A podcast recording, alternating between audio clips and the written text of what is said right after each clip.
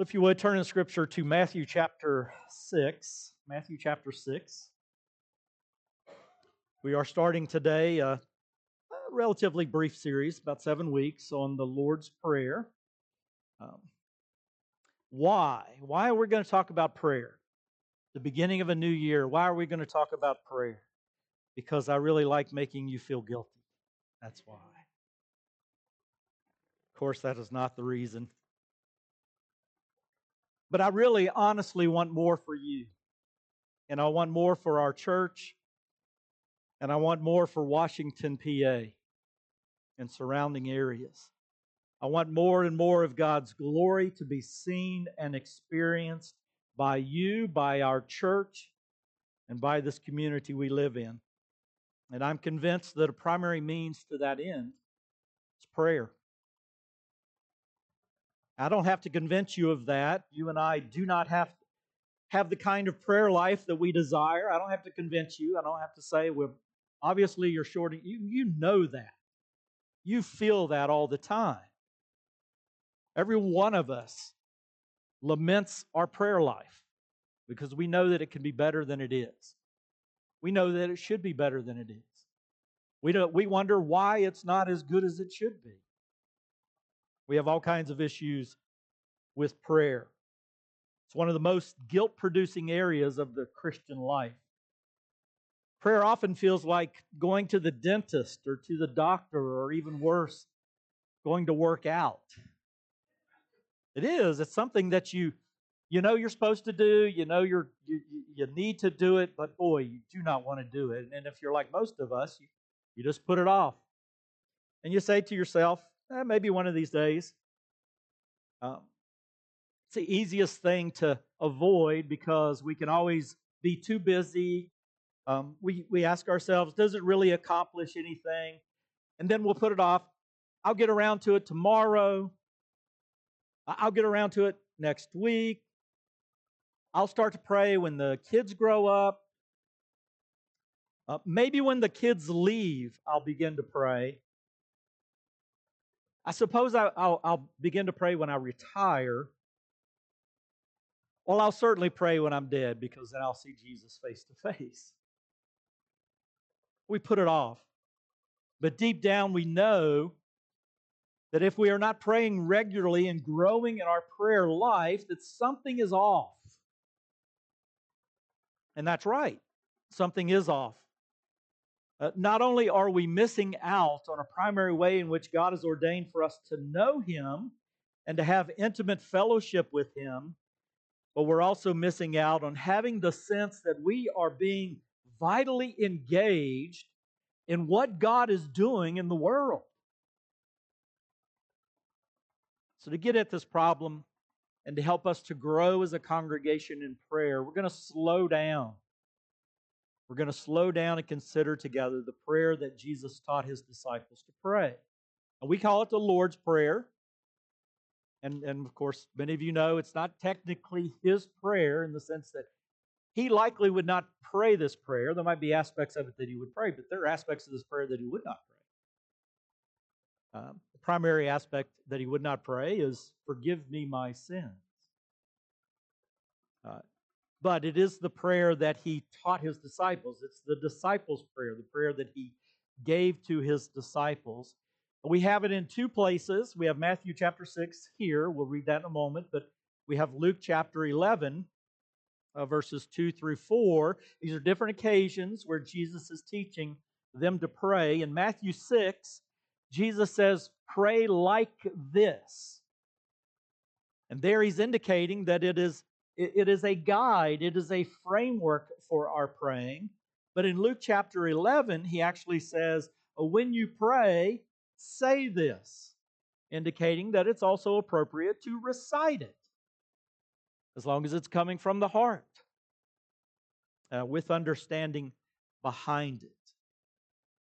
Well, let's look here in Matthew chapter 6. I'd like for you to note the text. We are in chapter 6, and we're going to just begin in verse 9 and, and just I'll read through the actual prayer itself.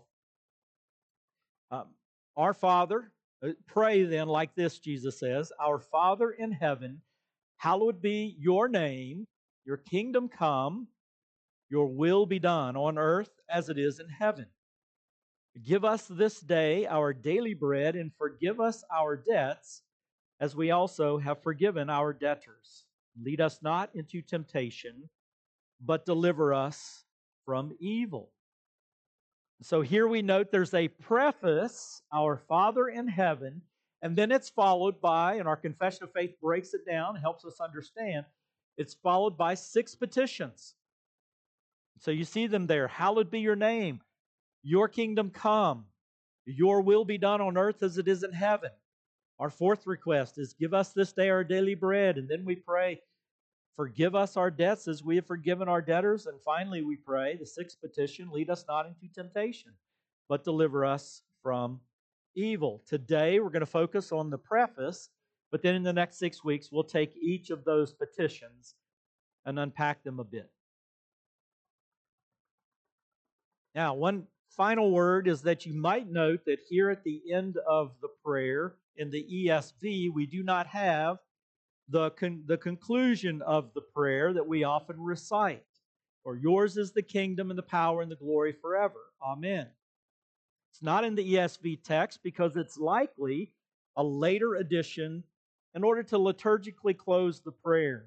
And so it was added later and uh, that's why we find it in the King James or the New King James Version. Um, it's not in the earliest reliable manuscripts that we find. There's nothing wrong with the phrase. It is a biblical phrase and it's appropriate conclusion to this prayer, especially when we recite it together, but it's not really going to be part of our study.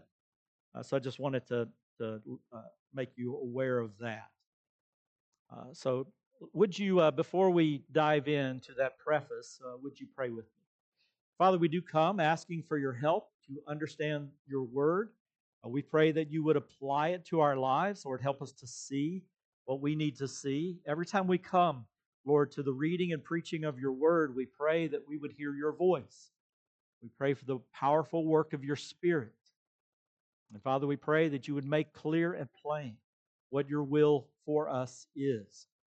That we would know we've heard from you, the God who lives the God who is our Father, the God who is in heaven. We pray these things in Christ's name. Amen. Uh, how many of you have seen Pikes Peak in person? Been to Colorado Springs, seen Pikes Peak? Uh, when I drove out to Colorado Springs, I was reporting to uh, duty uh, out there at Fort Carson, Colorado. I was going to go out and spend three years in Colorado Springs. It's before I was married. I could not wait to get to the Rockies. I'd never seen the Rockies, and I'd heard so much about them. I've heard so much about Pikes Peak. I could not wait to see it. And I've probably shared with you before, you know, you're driving through Kansas, and it's about eight hours of flatness. Now, it's high plains. You don't realize it, but you're starting to climb already. When you get to the western part of Kansas, uh, you know, I'm getting close to Colorado, and I'm thinking, As soon as I cross that line, I'm going to see them. I'm going to see the majestic Rockies. I love mountains. I grew up, grew up in the Blue Ridge Mountains of Virginia. Love mountains. And wow, I've never seen these mountains. I can't wait to see them. And we cross, I cross into Colorado, and it's like, it looks the same. It's Kansas. I mean, it's another 150 miles before you get to the front range. But as you're driving, you're driving, and, and you begin to see a bit of an outline. And is that, is that, are those the mountains? Are those the mountains? Yes, they are. Look at, look, there's snow cap. And you're just driving and you're driving, and then you, you come to Colorado Springs, and it's this huge city. It's grown a lot since I was there in the in the early '90s, but uh, but it's I mean it's it's um, a sprawling city, and then boom, right there is Pikes Peak. I mean it's right at the base of Pikes Peak. Colorado Springs is about six thousand uh, 6,000 feet above sea level. And you don't realize that because it's flat all the way out there, but you've been climbing and you're, you're a mile high from sea level. But Pikes Peak is another 8,000 feet right in front of you.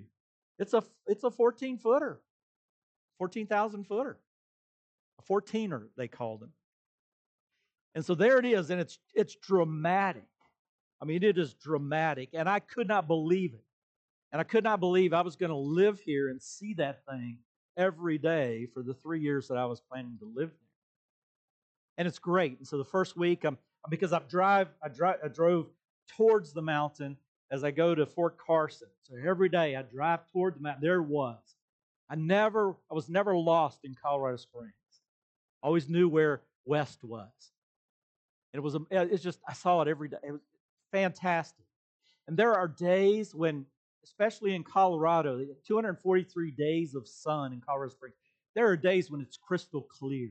And that mountain is not just, it's not just there, but it is vivid. I mean, it's like it's it's over top of you. It is so vivid and clear. But you know what? After the first week of living there, I became like everyone else who lives there. The mountain's there. So what? And it becomes ordinary. It becomes everyday and and I it even it even gets to the point where you don't even notice it anymore. People travel from all over the world to come to Colorado Springs to see Pikes Peak. They go up on the top of Pikes Peak, and you know, was it Kate Smith sang "America the Beautiful," inspired by the view that she had from Pikes Peak. People come from all over the world to see it, and it's mundane. I see it every day. Big deal. I lost the majesty of it and the wonder and the awe of it. The Lord's Prayer is spectacular, but we know it so well. How many times do you believe you've recited the Lord's Prayer? Either in worship or some context. And you know, I mean, unbelievers know this prayer, it is so well known. I, I figure I have probably recited it thousands of times in worship services. It's become familiar. It is ordinary. We say it and recite it, perhaps without thinking and without realizing the earth shaking implications of this prayer that Jesus taught us.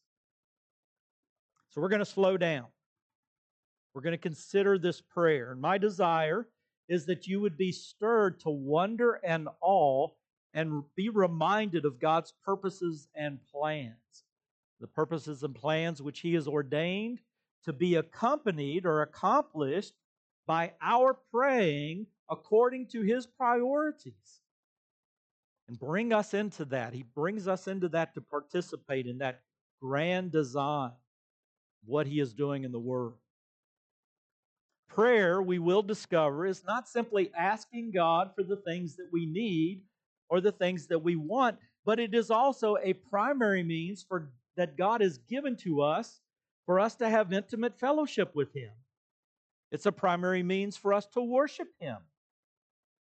It's a primary means that He has ordained to accomplish His sovereign will and His purposes and plans in and for this world. So, by this prayer, the Lord begins, He reorients our thinking. He reorients our affections. By this prayer, the Lord is helping us answer three fundamental questions. The first question is Who do you take me to be?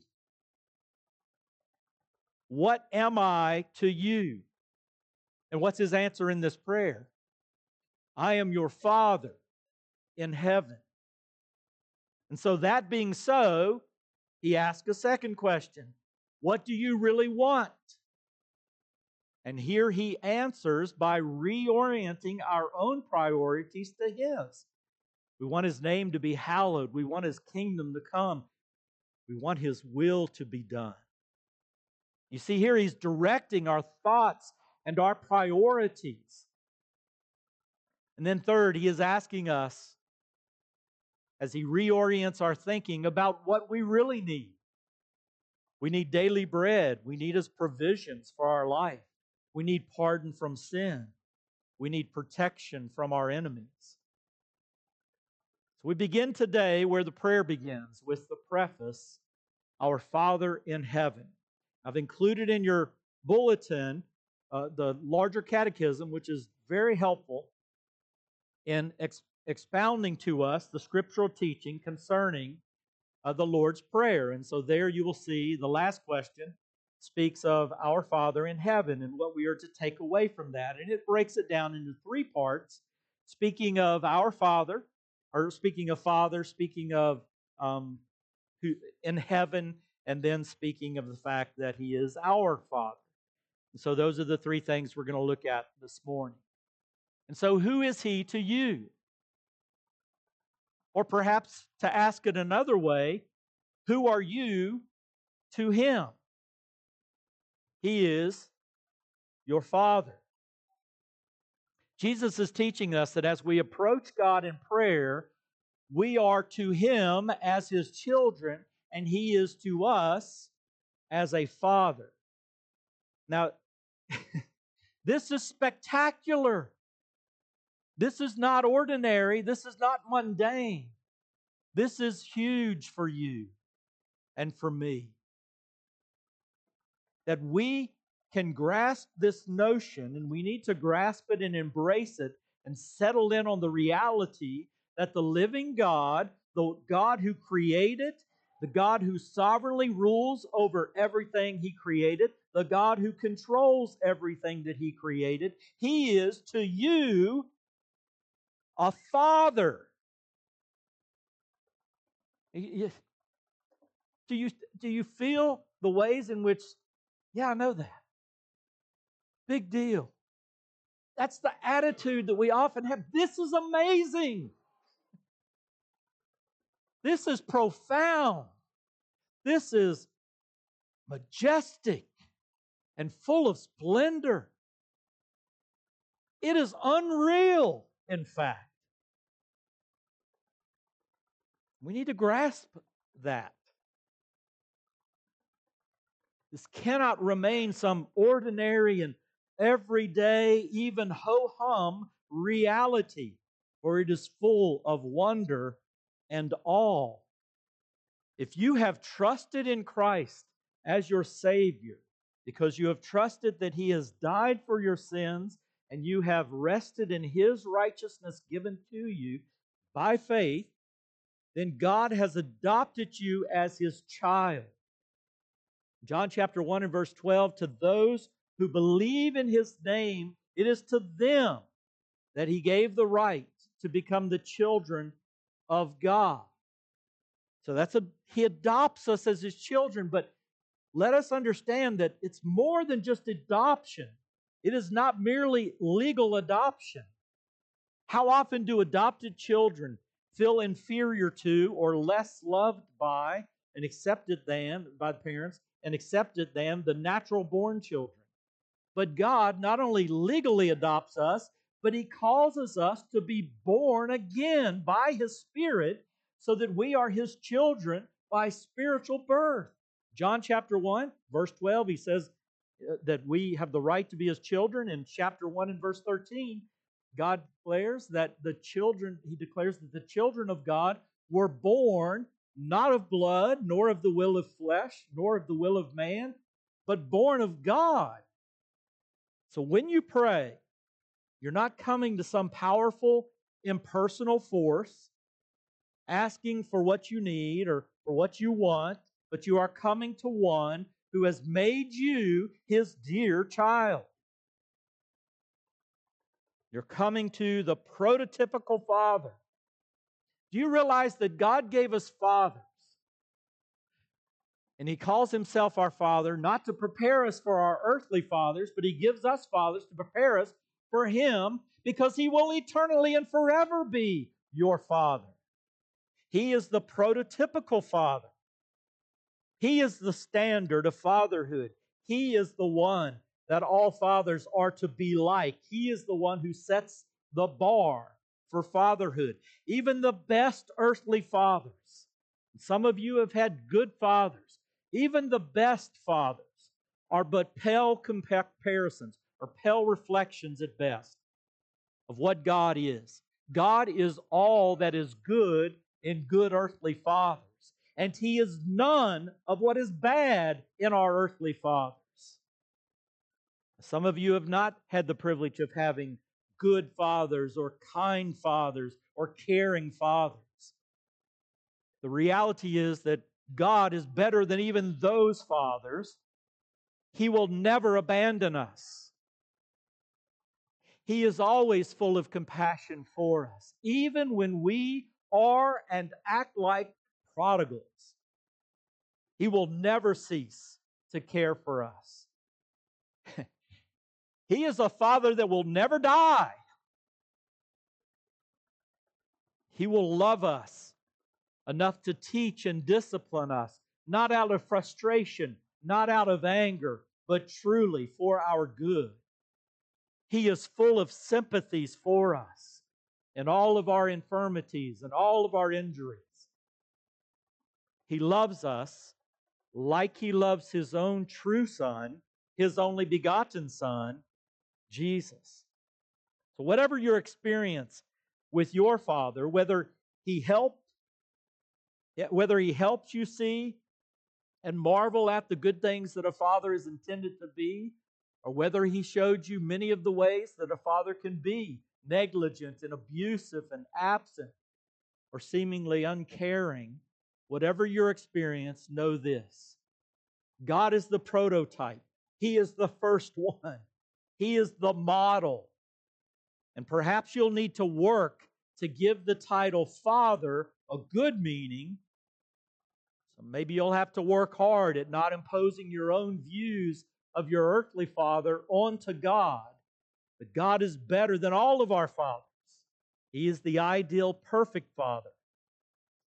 He's the father that we all yearn for. What fascinates me is that children who have had terrible fathers, their father has left them or abandoned them, perhaps he died when they were very young, they have this ideal view of what he was like when he was around. They've romanticized what he was. Why? Where does that come from? Because it's implanted within us. And we want and desire a father. Who plants that in us? Our Heavenly Father. It's part of being human.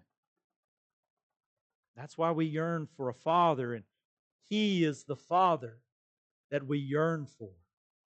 No earthly father, no earthly mother for that fact, even the best fathers and mothers among us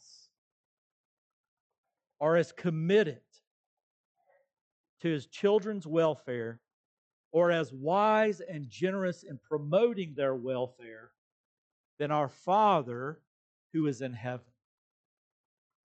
So we come in prayer in intimate fellowship with our God, who is also this kind of Father. He is our Father. But note the second thing that we see there He is our Father in heaven.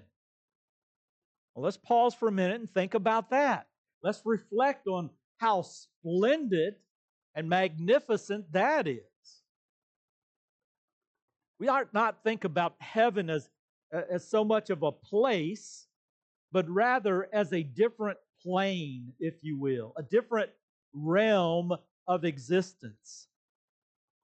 It's not so much a reference to location or geography, uh, or even in planning to this, this idea of distance, as it is about speaking of authority and majesty and power. We ought to think of heaven as the realm in which God dwells. But in heaven, the phrase ought to cause us to realize what our children sing. Our God is so big, so strong, and so mighty. There is nothing my God cannot do. That is what we ought to think about when we think about Him being in heaven.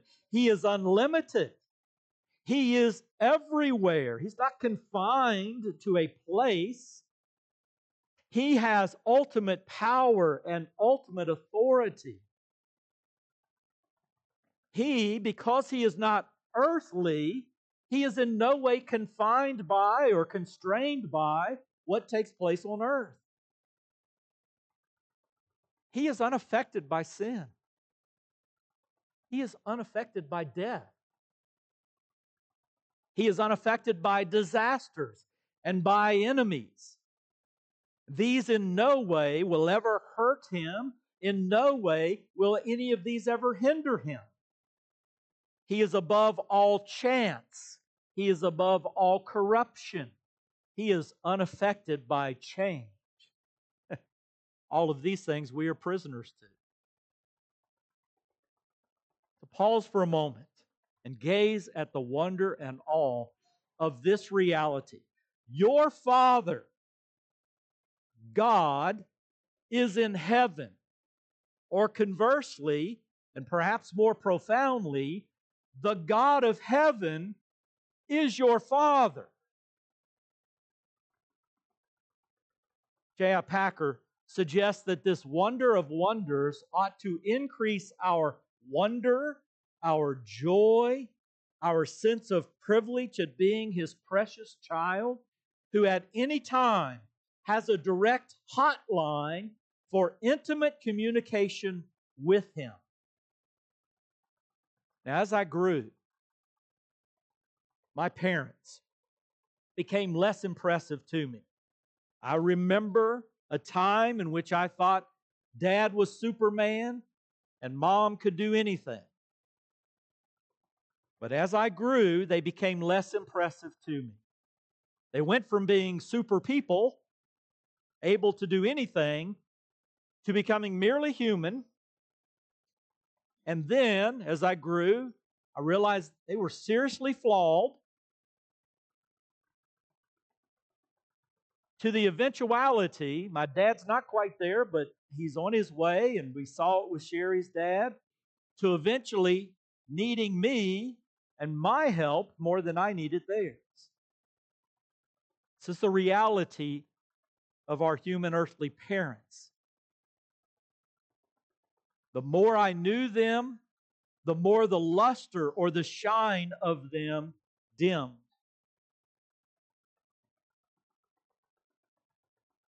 But our experience with God is the opposite. The more I know Him, the brighter He shines, the greater He becomes. The more I rely upon and need Him, the more I realize I have only begun to scratch the surface of knowing Him, the God who is. And the God who is is a topic of knowledge that is infinite.